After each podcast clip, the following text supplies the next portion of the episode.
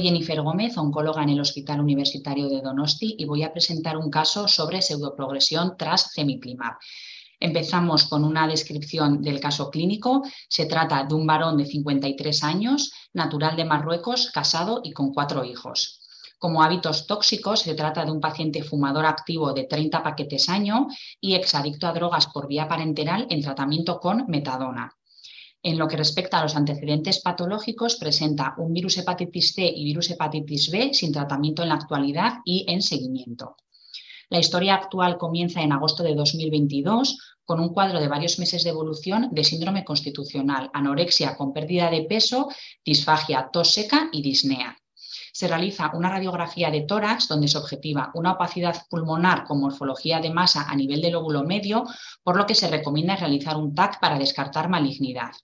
Dicho TAC se realiza el 10 de agosto, donde se objetivan adenopatías patológicas a nivel supraclavicular bilateral, mediastínico e iliar derecho, una masa pulmonar en lóbulo medio que se extiende al lóbulo superior derecho de 11 centímetros, nódulos pulmonares compatibles con metástasis en ambos en ambos eh, campos pulmonares y una adenopatía patológica en ligamento gastrohepático.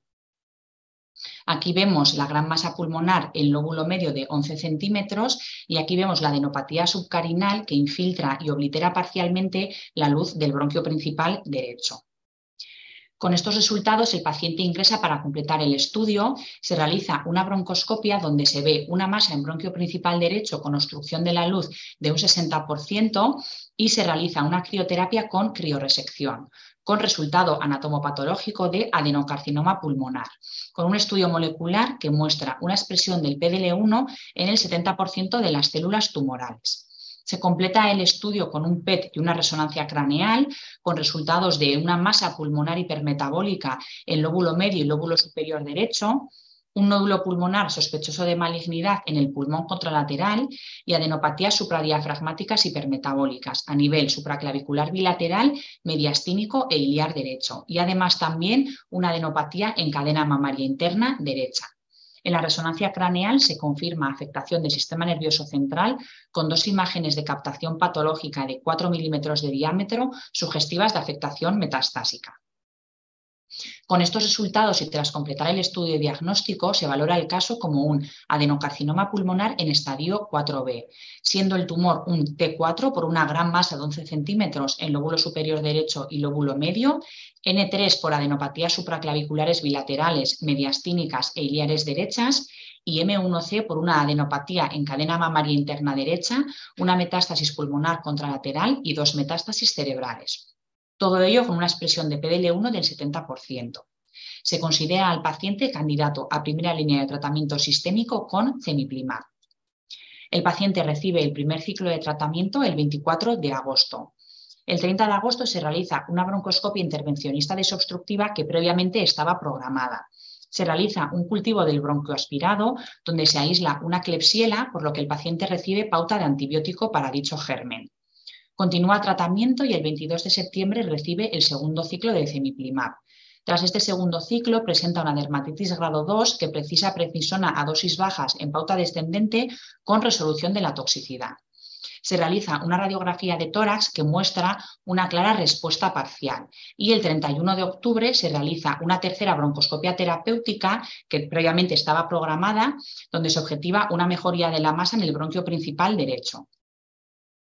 El paciente recibe el tercer ciclo de tratamiento el 31 de octubre, con una clara respuesta clínica, sobre todo a nivel respiratorio. Se realiza un escáner de valoración de respuesta tras este tercer ciclo donde se objetiva una mala evolución radiológica, con crecimiento tanto de la masa pulmonar como de las metástasis pulmonares y también una progresión a nivel ganglionar. A pesar de esta progresión, dada la mejoría clínica y ante la duda de una posible pseudoprogresión, se decide continuar con el tratamiento.